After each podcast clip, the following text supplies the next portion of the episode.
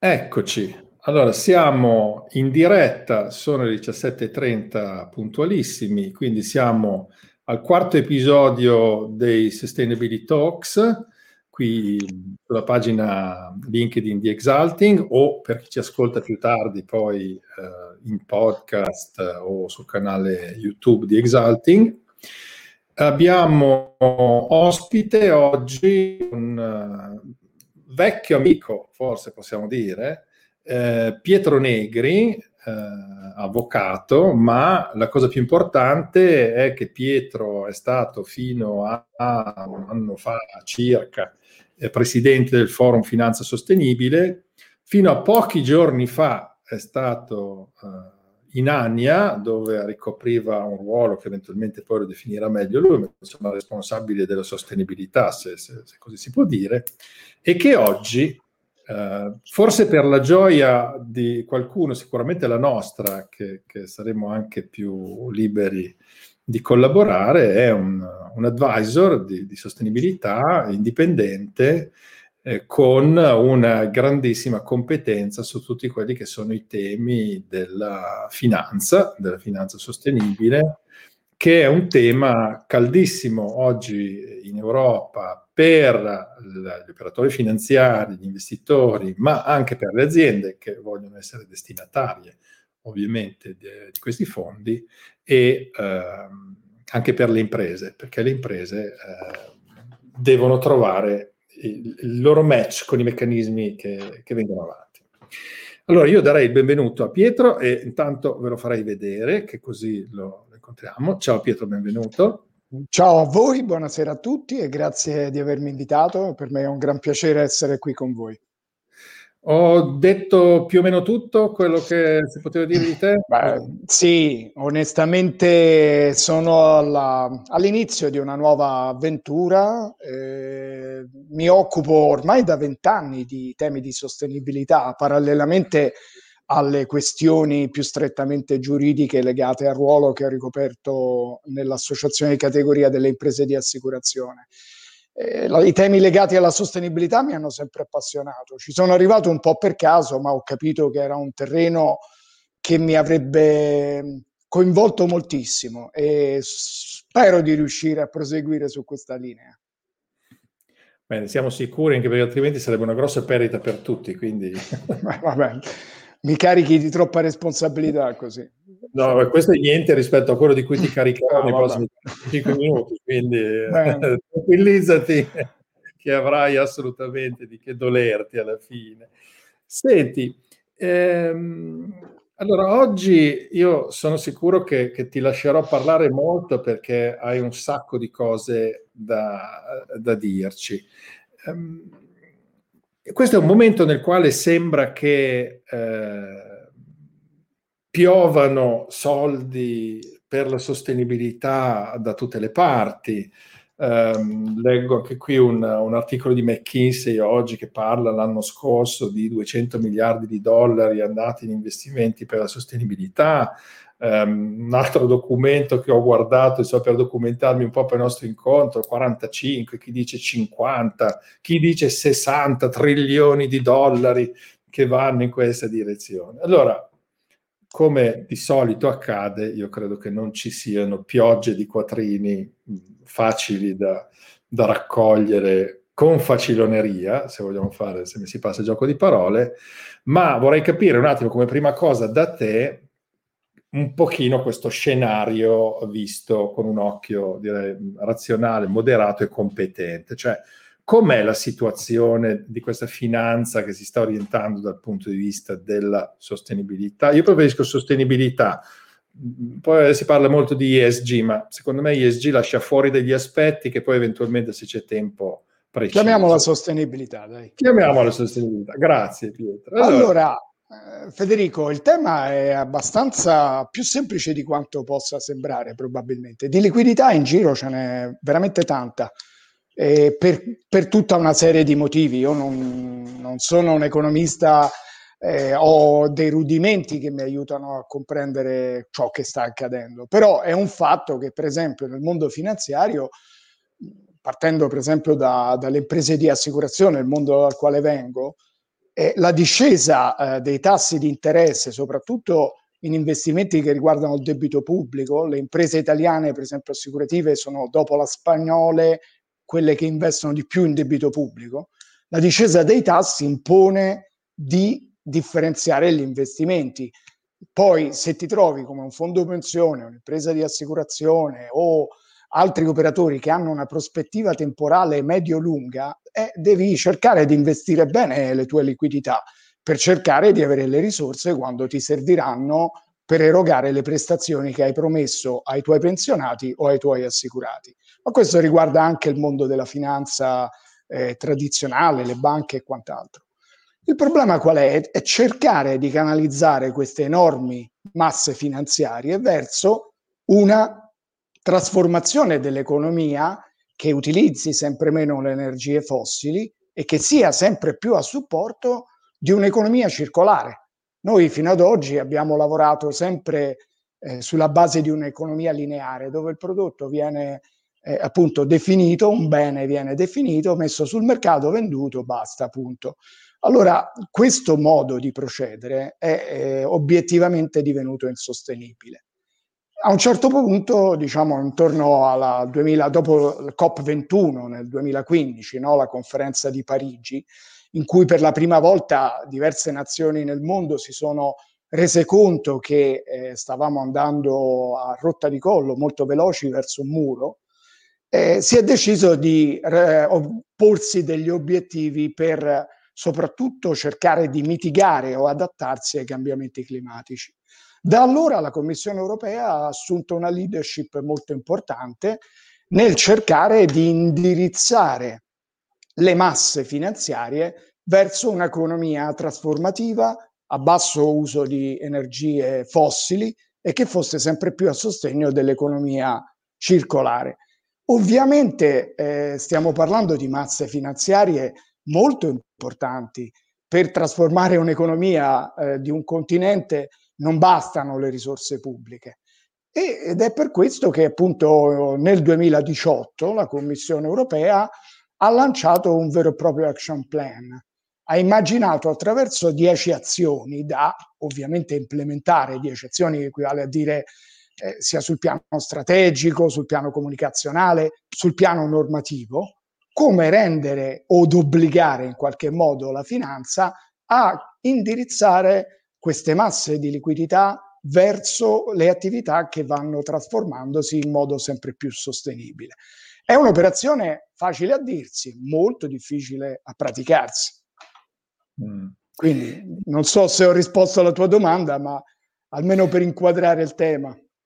Il, tema, il, tema, è proprio importante inquadrarlo e, sicuramente l'orizzonte europeo è, è, l'orizzonte minimo sul quale eh, orientare oggi le scelte.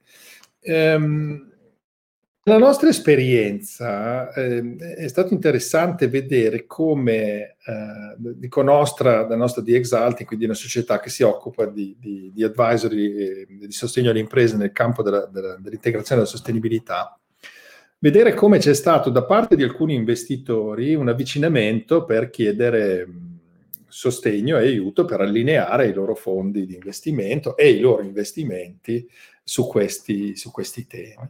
E devo dire, è stata molto variegata la, il livello di dialogo che abbiamo avuto. Con alcuni eh, è stato interessante, cioè abbiamo compreso che c'era veramente eh, una comprensione del fatto che oggi se tu vuoi investire in un'impresa che ti porta un ritorno sicuro, non è mai nulla nelle imprese, ma insomma ragionevolmente sicuro nel medio-lungo periodo, devi tenere conto di tutta una serie di aspetti che noi chiamiamo sostenibilità.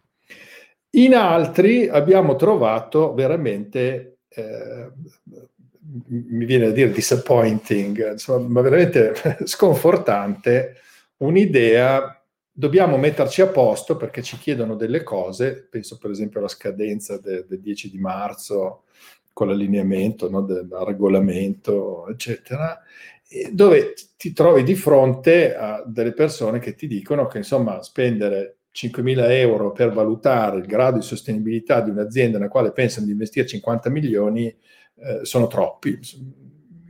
Quindi questo mi dà l'idea, al di là del, del, del non perdere il cliente, ma mi dà l'idea di dire ma non abbiamo idea di quali sono i rischi che corrono oggi le, le imprese che non si allineano a, a, al tempo che stiamo vivendo, no? Eh, però su questo ho un po' l'impressione che mm, ci sia non tanto, vabbè, qualcuno sarà forse anche, come dire, in, in, in un, non dico in malafede, ma sicuramente vivrà in un paradigma vecchio e farà fatica ad adeguarsi ai tempi. Ma in qualcun altro ho la sensazione che manchino proprio le competenze di guardare a, agli investimenti, anche gli investimenti nelle attività eh, imprenditoriali, in un modo diverso. Uno di questi aspetti, per esempio, e tu hai citato eh, i fondi pensione, i fondi pensione che nel tempo devono garantire eh, la restituzione di quello che, che, hanno promesso di restituire eh, ai, loro, ai, loro, investitori, a, a, coloro che ci mettono i loro risparmi o i loro contributi per la pensione. Ecco, questo tipicamente, quello del, del lungo termine, è una cosa che fino ad oggi è mancata agli investitori. Questa forse è una delle competenze. Tu come la vedi eh, dal tuo punto di osservazione eh, questo aspetto della competenza? Cioè c'è la competenza, ci sono le conoscenze e le abitudini nel management degli investitori per guardare in un'ottica di sostenibilità? Beh, eh, diciamo la domanda è abbastanza complessa e involge parecchi fattori. La, la, richiesta che viene fatta, eh, appunto, non, non, può essere, eh, secondo me, come dire, trattata come un mero adempimento di compliance, cioè di rispetto delle regole poste. Eh, involge praticamente una trasformazione vera e propria proprio del, del, modo di pensare, del modo di definire la propria strategia, del, pro, del modo di costruire il proprio modello di business, il, modo, il proprio modello di lavoro. E non riguarda solo le attività produttive di beni o servizi, ma anche e soprattutto l'industria finanziaria che deve fare delle scelte di medio-lungo termine. Allora, innanzitutto sul tema del eh, medio-lungo termine bisogna aprire una parentesi.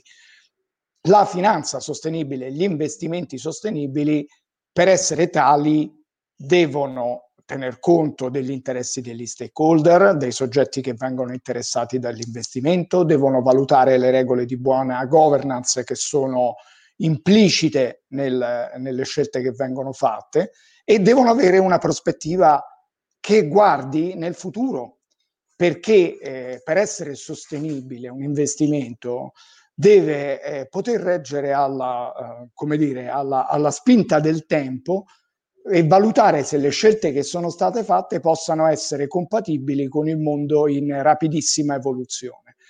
Allora, per fare un esempio molto pratico, se io oggi investo in un'azienda molto collegata alle energie fossili, beh, probabilmente se faccio un ragionamento a breve medio termine, 3-5 anni, posso ancora ottenere degli ottimi rendimenti perché è molto eh, verosimile che ci sarà un'ulteriore spinta all'utilizzazione da parte di certe entità, certe aziende, a utilizzare energie fossili, riducendone sempre di più i costi in modo da renderle ancora competitive di fronte alle energie rinnovabili. Ma se il mondo va nella direzione che vogliamo, perché ormai tutti si stanno rendendo conto che i cambiamenti climatici portano con sé tutta una serie di conseguenze a catena, Beh, bisogna avere una prospettiva più di medio-lungo termine. E il, eh, come dire, il mordi e fuggi non vale più. Allora, per tornare alla tua domanda, le competenze.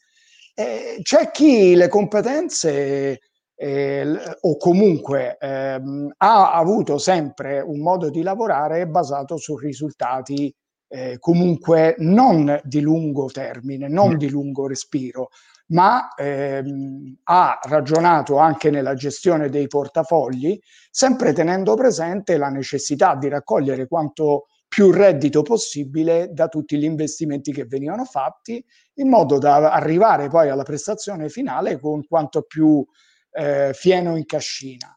Allora, da questo punto di vista, essere sostenibili vuol dire, anche dal punto di vista finanziario, vuol dire dare sufficiente ossigeno al soggetto in cui investo, al fine di farlo sviluppare correttamente nel tempo e al fine di permettermi di avere un ritorno sull'investimento che abbia coniugato sia la mia redditività che la costruzione di un'attività sostenibile nel tempo. Allora, certamente serve un approccio culturale diverso, serve leggere dei fenomeni che sono sempre stati in qualche modo osservati, ma eh, con lenti diverse, eh, mm. con le lenti di chi fa un'analisi dei fattori di impatto ambientale, di impatto sociale, di buon governo di un'azienda, per capire come questi elementi nel medio-lungo termine possano andare ad impattare sulla redditività di ciò che eh, delle attività che vengono appunto scelte come investimento. Mi, sa, mm. mi pare una sfida importante e questo purtroppo non tutti gli analisti finanziari ce l'hanno, non tutti i risk manager finanziari ce l'hanno, non tutti i board ancora ce l'hanno. Si parla sempre di più di differenziazione eh, nell'ambito dei board di competenze e quando si valuta il cosiddetto fit and proper, no? cioè le, la, appunto la, la solidità del background e della professionalità di chi siede in un CDA, si chiede di avere competenze che vadano oltre il mero business o lo stretta attività produttiva dell'azienda nella quale si siede, per avere sempre più competenze che siano rivolte anche a comprendere questi fenomeni. E questo vale anche per l'industria finanziaria, ovviamente. Questo poi c'è da vedere, eh, deve dire chi valuta queste competenze, perché se poi le valuta un gruppo di persone che hanno solo competenze finanziarie, poi diventa un, un, un cane che si morde la coda, ma però comunque... Sì, io sai, sono un po' contrario alle certificazioni, almeno in una fase iniziale, cioè secondo me avere delle certificazioni in questa fase è un po' rischioso. Mm. Eh, nel senso che le certificazioni sono importanti, ma devono essere sufficientemente flessibili da comprendere come eh, tali valutazioni debbano cambiare. Banalmente, noi adesso eh, abbiamo fatto più cenno, ho visto nei vostri talk, eh, al, al, tema della tassonomia, no? la tassonomia della, eh, degli, della E, cioè dell'environmental, e cioè di quali siano le attività sostenibili dal punto di vista dell'impatto ambientale. Ma non è solo quello. Eh, la tassonomia dell'impatto sociale, che probabilmente a breve partirà anche come input dell'Unione Europea, eh, sarà ancora più complessa e complicata da realizzare di quanto non sia già oggi quella ambientale. E per far quello serve anche la capacità di una flessibilità, di coniugare una visione a lungo termine globale con una visione tailor-made, con una visione particolare. Eh, sono competenze che secondo me eh, stanno emergendo e che in un qualche modo sono frutto di un background di professionalità che si è formato in persone che hanno lavorato in diversi ambiti ed è per questo che è anche difficile raccontarla, perché spesso è orizzontale e mm. viene vista un po' come una forma di, come dire, di tutologia, se mi permetti questa espressione eh, un po' barocca.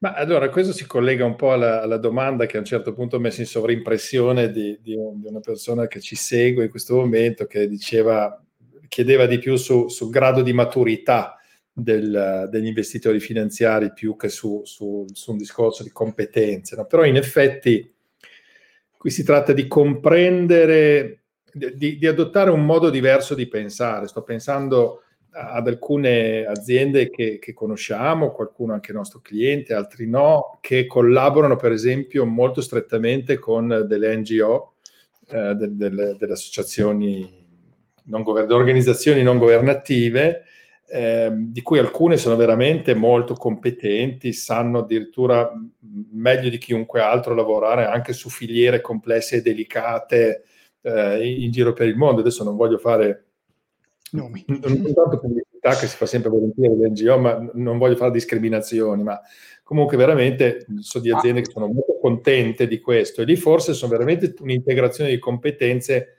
che sarà assolutamente necessaria se si andrà sull'impatto sociale, anche sull'ambientale, comunque qui eh, tassonomia che fare, che abbiamo voluto mettere un po' come provocazione, eh, mi viene da dire questo, c'è, c'è, un, c'è, un, rischio, c'è una grande opportunità, secondo me, la tassonomia, perché può diventare una linea guida per riflettere su come orientare le, gli investimenti e l'innovazione delle aziende, in, in, un senso che sia coerente con l'epoca che viviamo. C'è un grosso rischio che qualcuno non maturo, per usare le, le parole del nostro interlocutore, la usi come uno strumento di compliance, che sarebbe la fine, secondo me, del valore della tassonomia. Ecco, quindi questo secondo me è importantissimo che lo si prenda come una linea guida e un'indicazione, ma non andiamo a ingessare la, la nostra intelligenza la nostra creatività nella tassonomia, facciamola come uno strumento dal quale partire eh, con l'innovazione, perché il mondo cambia a una velocità molto più grande di quella alla quale si può rinnovare una tassonomia. Non so se...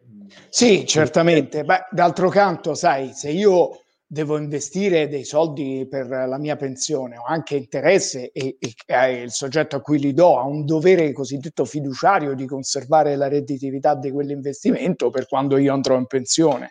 Però se quegli stessi soldi possono essere investiti in attività che hanno una traiettoria di sostenibilità per dei canoni che io posso volere per ragioni etiche, per ragioni morali, ma anche semplicemente per, ormai è abbastanza dimostrato, per voler ridurre i rischi di redditività e di sostenibilità nel tempo, beh, io non ci trovo, eh, trovo che sia una scelta opportuna da perseguire. D'altra parte c'è sempre più eh, gente che vuole sapere meglio come i propri soldi vengano gestiti. Io in passato mi sono sempre stupito di quanto sia cresciuto, per esempio, il mercato dell'alimentazione biologica. Io vedo tantissima gente che entra al supermercato e perde un sacco di tempo a leggere l'etichettatura per filo e per segno di tutti i prodotti che sta comprando e che porterà a casa se verranno eh, trasformati in piatti succulenti sulle proprie tavole. Dopodiché invece lo stesso atteggiamento eh, ha faticato molto ad essere trovato per capire come i propri soldi vengono gestiti da imprese di assicurazione, fondi pensione, banche e quant'altro. Io credo che la spinta stia crescendo perché la, tutti noi ci stiamo rendendo conto che eh, insomma, il mondo attorno a noi sta cambiando a velocità vertiginosa e in qualche modo c'è una crescita di consapevolezza e di domanda per sapere come questi soldi debbano essere investiti.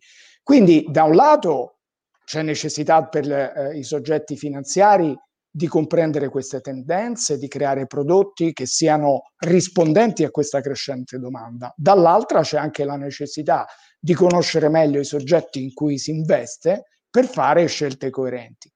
Poi c'è l'altro però fronte, che purtroppo che quello che sta accadendo un po' in Europa, tutta quella bella normativa che vi raccontavo brevemente all'inizio, è stata messa in piedi in modo un po' asincrono si è partiti dalla tassonomia, si è spinto avanti con eh, la trasparenza nei prodotti venduti alla clientela, però è rimasto indietro per esempio un obbligo di rendicontazione o comunque una rendicontazione dell'impatto prodotto dalle attività che fosse a carico delle aziende. E qui mm. Paradossalmente eh, si rischia veramente un cortocircuito. Fra l'altro moltissime ricerche che sono state svolte durante il periodo del lockdown nel 2020 ci dicono che per esempio in Italia dove abbiamo una grandissima eh, appunto presenza di medie e piccole imprese, in realtà l'impatto sociale era molto più sentito di fatto nei comportamenti che non nella consapevolezza di saperlo raccontare. E questo è un limite molto importante perché nel momento in cui anche le aziende sapranno raccontare meglio ciò che fanno da questo punto di vista, L'industria finanziaria dovrà essere pronta a riconoscere dei vantaggi a chi saprà farlo meglio e a chi eh, non solo raccontarlo, ma eh, concretamente realizzarlo. Anche farlo. Anche perché, farlo, perché, perché insomma, prima la, farlo, anzi, e poi, e poi raccontarlo. Però il paradosso che si è registrato è che alcune cose si facevano, immaginate per esempio la protezione degli stakeholder, i dipendenti di una piccola impresa, di una media impresa in Italia, la protezione della catena di fornitura.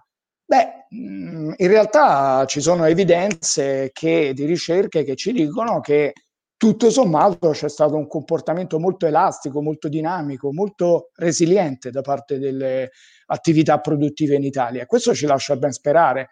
Bisogna però coniugarlo anche con la capacità di porsi di fronte agli intermediari finanziari, dargli delle indicazioni necessarie e questi mm. ultimi devono tradurle in prodotti finanziari, assicurativi, previdenziali che premino queste, queste buone pratiche che certo. poi non sono buone pratiche semplicemente perché vogliamo essere buoni e bravi. A me questo discorso, dico francamente, non è mai convinto.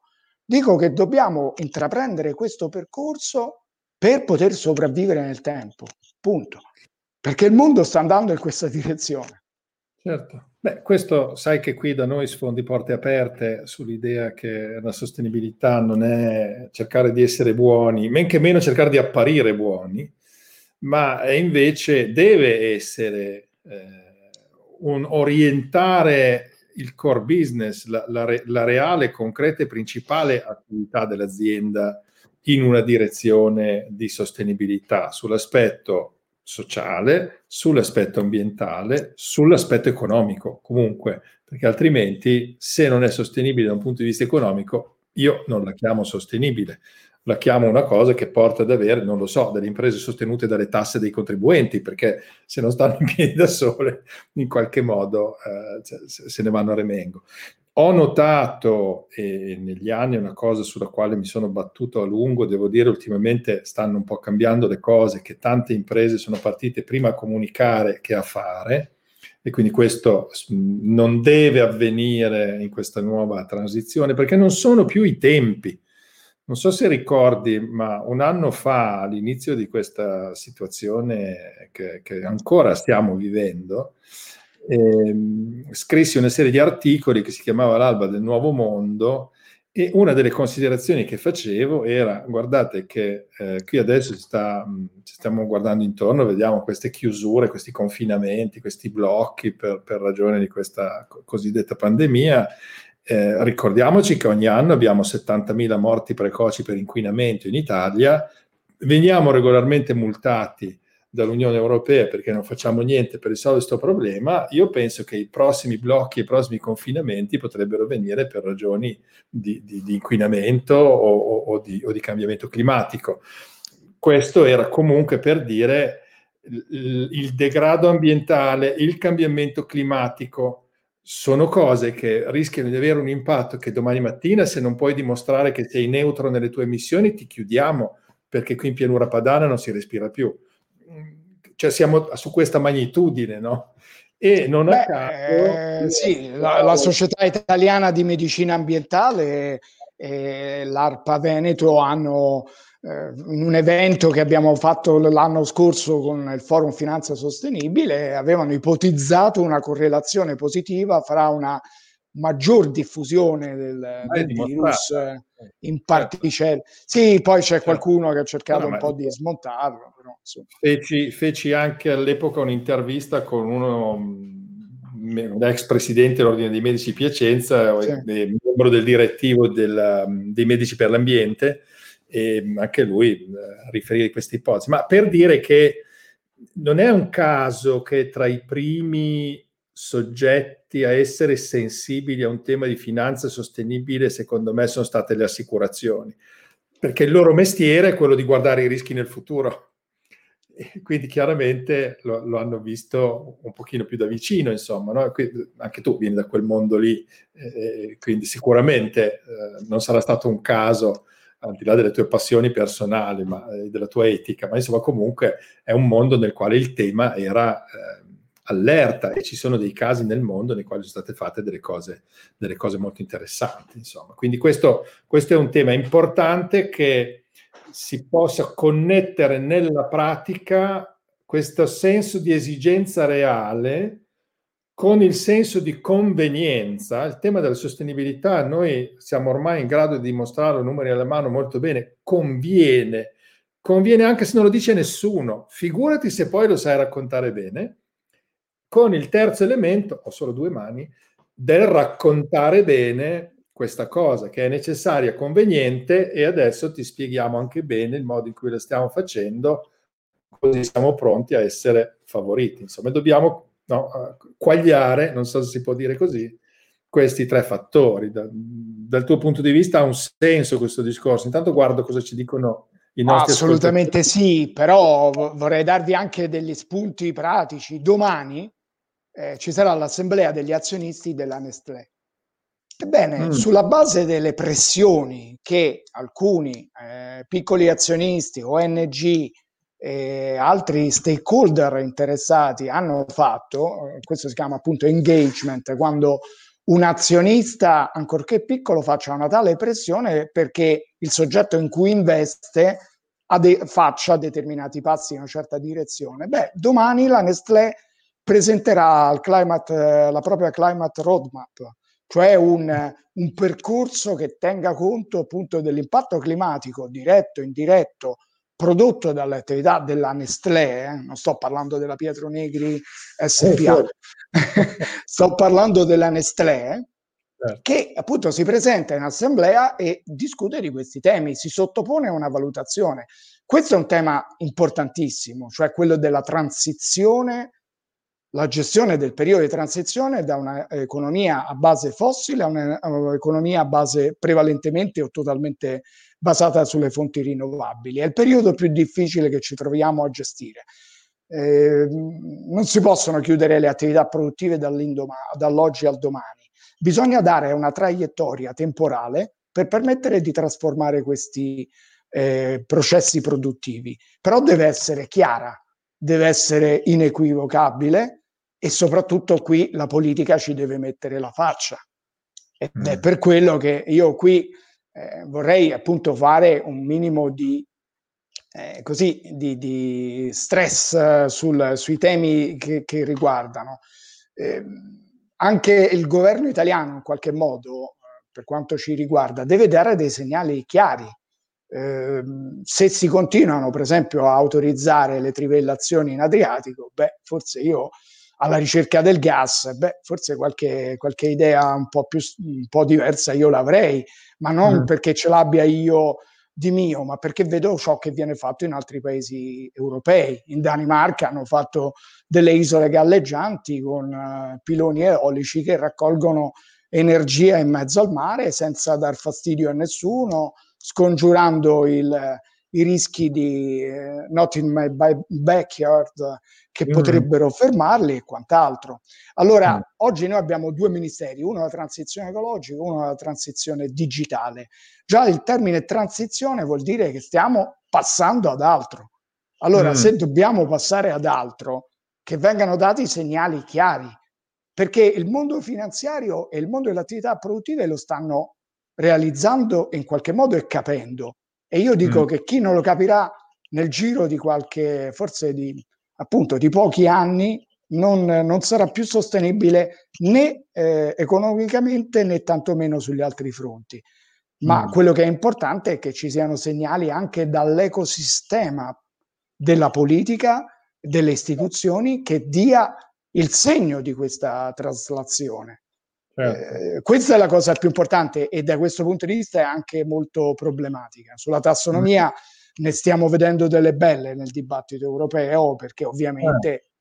non tutti i paesi sono disposti a, a sacrificare i loro gioielli di famiglia sulla, sull'altare di una, di una futuro che a loro può sembrare incerto, a me poco onestamente. Mm, mm, mm.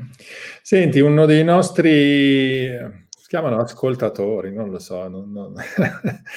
Ci... non so come ci si confronta in questi casi. Infatti, infatti è un po' una novità, ma insomma, tutti noi due facciamo bene un altro mestiere, ma la, um, diceva, ma insomma, mi aspetterei che Draghi con la sua grande esperienza vedesse con chiarezza e la serietà de, dei rischi climatici. Io mh, ho qualche perplessità su Draghi, ma eh, qu- quantomeno per come sta gestendo la, il governo la situazione sanitaria.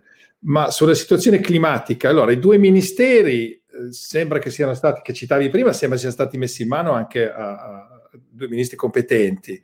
Poi, come sempre, nei ministeri non è solo il ministro che, che fa funzionare le cose, ma insomma, mh, un buon segno. Adesso bisogna tradurre in pratica il resto delle indicazioni e delle politiche europee. Noi nella classifica dei paesi che remano contro, come stiamo messi? Insomma, eh, possiamo fare un'altra, passiamo un'altra domanda. No, da questo punto di vista non è tanto questo, perché poi non si tratta di persone. In realtà mh, io sono fortemente convinto che sia un problema proprio di dibattito pubblico.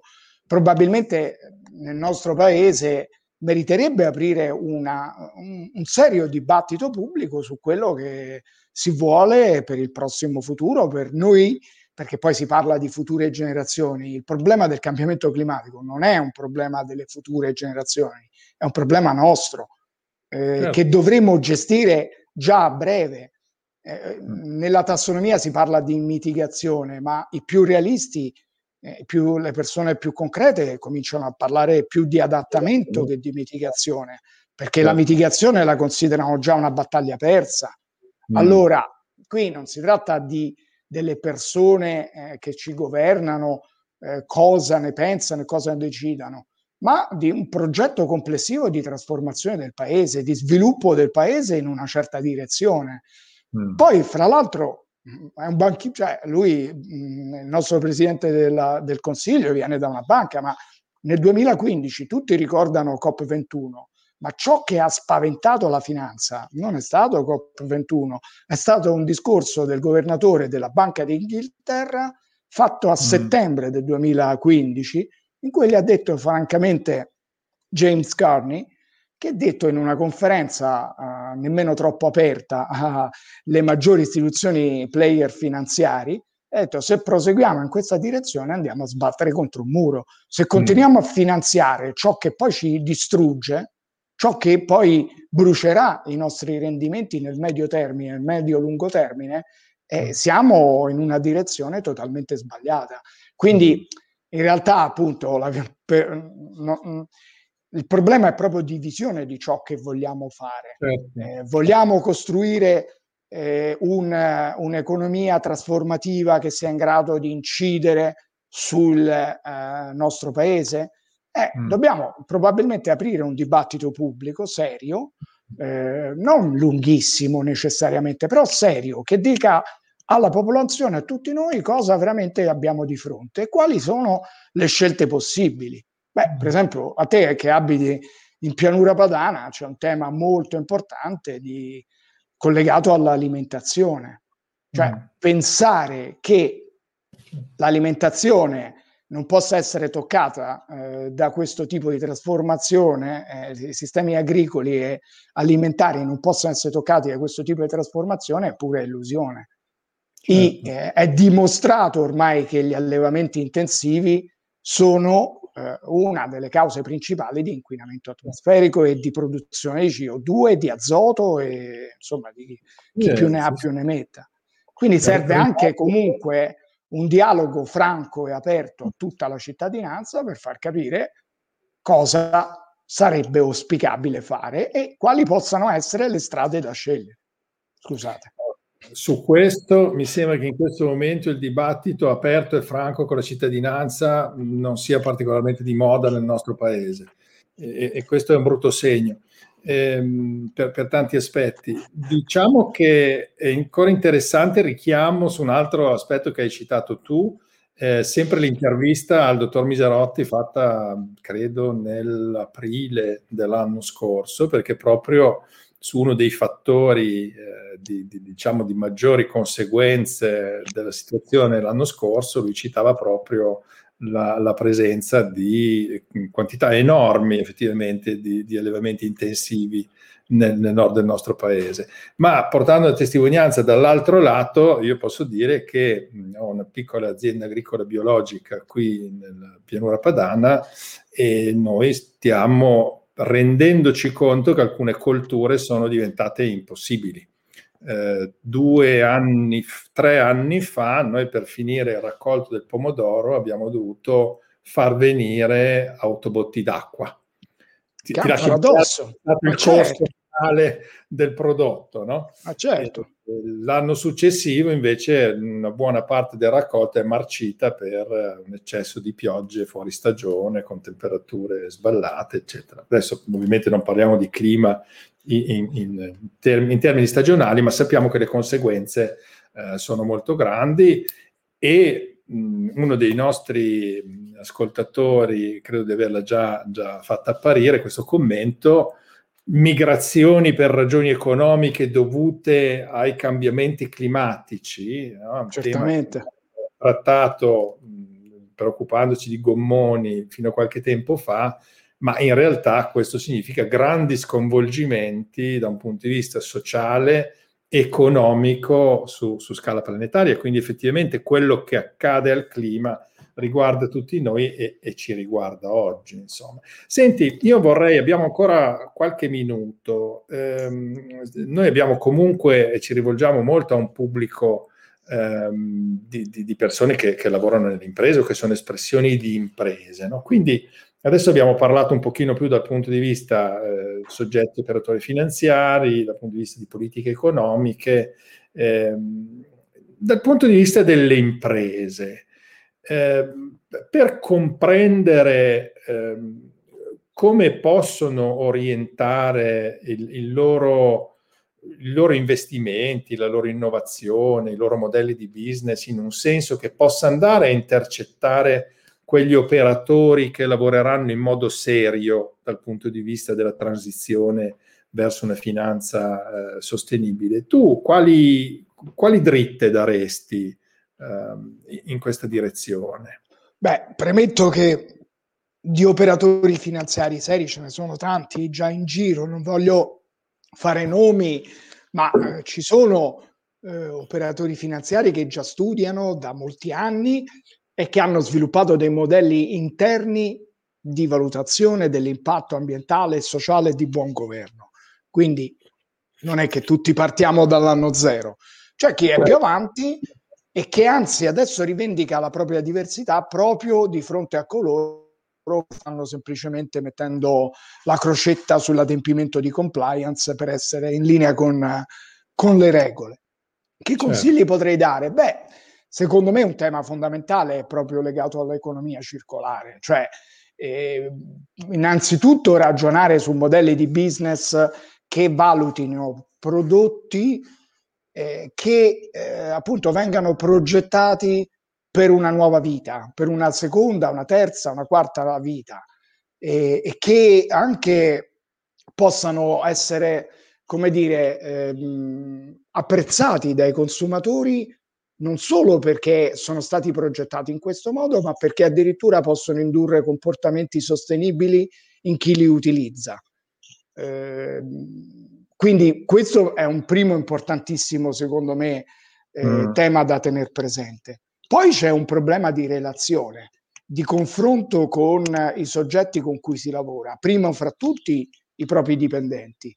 Eh, si è parlato tanto di smart working, si è parlato mm. tanto mm. di modalità produttive e via dicendo, però anche qui secondo me ancora si fa tanto parlare, ma non si è compreso ancora bene come l'attività produttiva possa tener conto anche del mutato eh, modo di lavorare eh, a distanza che si è sviluppato in quest'anno e che difficilmente verrà totalmente abbandonato, anzi mm-hmm. tutti dicono che non verrà totalmente abbandonato, ma che diventerà probabilmente un mix eh, per tener conto di come eh, ci si è, eh, cambiata la, si è cambiata la vita nel corso dell'ultimo anno.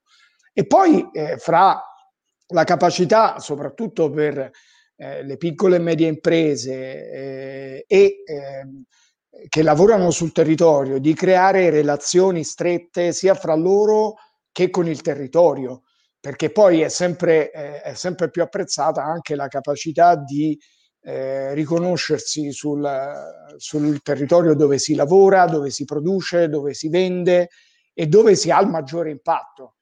Mm. Ehm, probabilmente tutte queste attività le medie e piccole aziende italiane già in gran parte lo fanno. Certo. Eh, lo fanno però inconsciamente. E, un... quindi acquisire conoscenza e consapevolezza di ciò che si mm. fa, mm. secondo me diventerà un elemento molto importante per presentarsi all'industria finanziaria, che sarà costretta a tenerne, tenerne debitamente conto. Mm, mm. E quindi qui c'è un problema di eh, un'opportunità, diciamo, di una transizione culturale. C'è anche eh, una, una nota positiva in quello che dici, comunque richiama il fatto che nel tessuto delle medie imprese italiane, medie, medio-piccole, insomma, che, che, è il 90 passa per cento della, della nostra economia industriale, c'è comunque una storica inconsapevole uh, sostenibilità da un certo punto di vista, no? ed è quella che, nonostante si sia perso un milione di posti di lavoro nel 2020 in Italia, comunque probabilmente ha limitato i danni proprio con degli aspetti di, eh, di solidarietà spontanea e di coinvolgimento. No? Quindi questa caratteristica del tessuto industriale, economico italiano che è stata tante volte denigrata, in realtà presenta alcuni aspetti eh, interessanti che forse con una presa di coscienza maggiore, magari guidata da questa esigenza di cominciare a dialogare in un modo un pochino più organizzato, più strutturato, con una miglior comunicazione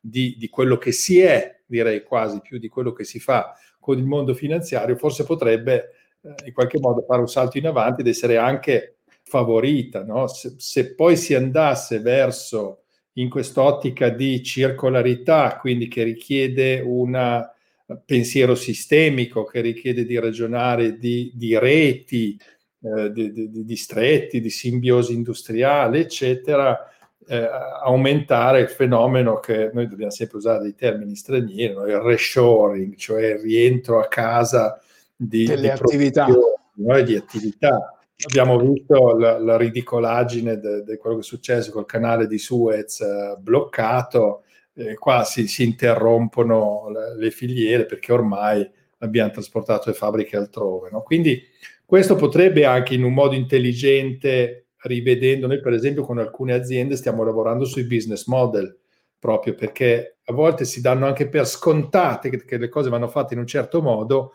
invece in realtà con un po' di inventiva un po' di creatività si può trasformare anche grandemente il, la catena del valore dell'azienda, il suo modello di business e trasformarlo in un modo che è automaticamente più sostenibile, ma che di fatto dà de- un potenziale all'azienda, la fa risparmiare costi, la fa avvicinare di più ai propri clienti, glieli fa comprendere meglio, gli dà dei fornitori più sotto mano, che quindi, con i quali si riesce anche a, a creare partnership più facilmente, quindi forse abbiamo un'opportunità di grande ma, cambiamento. Ma poi banalmente Federico, l'EBA, l'autorità di vigilanza delle banche europee, sta valutando la riduzione dei requisiti di capitale a carico di una banca quando andrà a dare credito a soggetti che abbiano caratteristiche di eh, sostenibilità ambientale, sociale e di buon governo. Cioè mm. si sta pensando, e questo eh, potrà accadere anche nel mondo assicurativo, eh, che ha una regolamentazione abbastanza simile, parallela, cioè non simile ma parallela a quella bancaria, una riduzione dei, capi- delle, appunto, dei requisiti di capitale, cioè ciò che la banca o l'impresa di assicurazione deve mettere a copertura dei rischi derivanti dall'investimento, se e quando decida di investire in soggetti che sono più o meno sostenibili. Quindi il matching andrà sempre di più realizzandosi. Quanto più sarà evidente questa convergenza di interessi, tanto più si potrà sviluppare questa, questa forma di, di, nuovo mercato e di economia trasformativa. Certo. Per Beh. ora è in vitro, ma eh, ci sono già esempi di premialità dati dal mm. mondo finanziario assicurativo verso pratiche di questo genere. Devono diventare sistemiche e soprattutto mm. devono diventare talmente eh, evidenti, talmente eh, come dire, eh, basate su riscontri obiettivi che non possano più essere trascurate e non si basino più sulla, sull'opinione di Pietro Negri o di Federico certo, Fioretto, ma certo. su, su, una base dati molto rilevante e pertinente e eh. accurata. Per quanto cerchiamo di mantenere la nostra opinione molto autorevole e ben reputata, La, sicuramente sarà importante la trasparenza, in questo senso, che, che cita il nostro amico Carlo Ghiglietti, che, che è stato anche ospite qui eh, prima di te.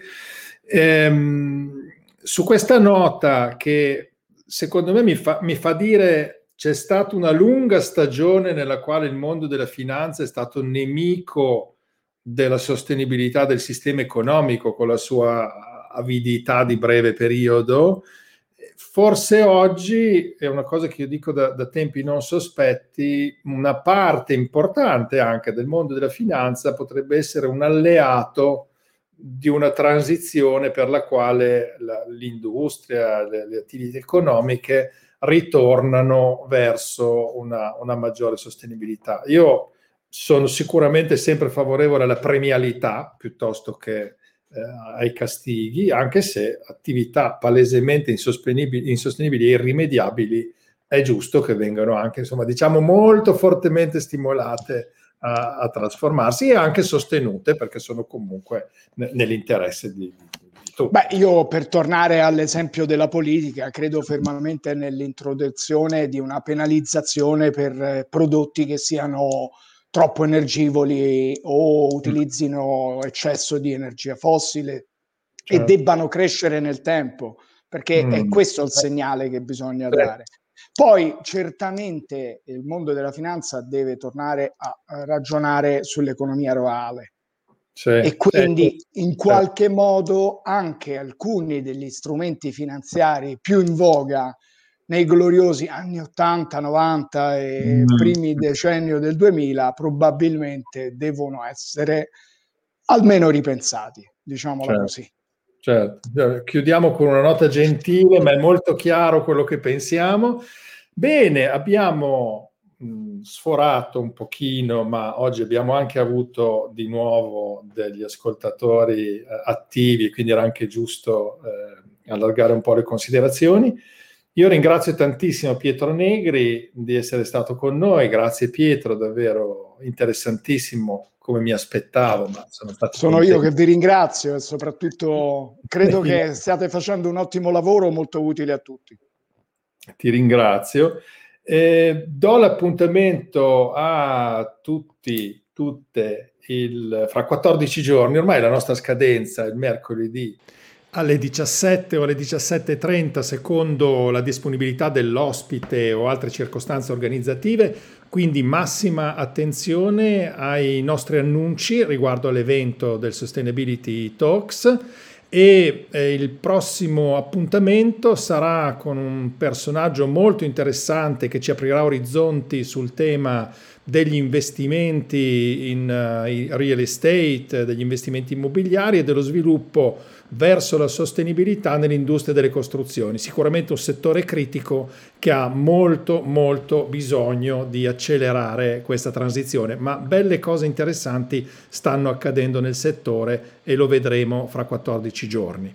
Successivamente invece un'altra sorpresa molto interessante, un amministratore delegato e direttore finanziario di un grande gruppo siderurgico italiano, il nostro cliente tra l'altro, però sarà molto interessante andare a vedere come la sostenibilità può parlare a un CFO che anche lui fino a qualche anno fa era il nemico de, de, di chi proponeva la sostenibilità, no? ma sostenibilità proposta in un certo modo addirittura trova l'interlocutore privilegiato in un CFO e questo credo sarà un altro incontro molto utile. Grazie a tutti, ci risentiamo nel podcast, sul nostro canale YouTube o su LinkedIn per chi magari ha perso un pezzo, non ha fatto in tempo a esserci fino alla fine. Che bello che arrivano dei ringraziamenti, anche Pietro Negri sempre interessante, quindi fame e reputazione che si mantengono. Grazie, grazie, grazie a, a voi.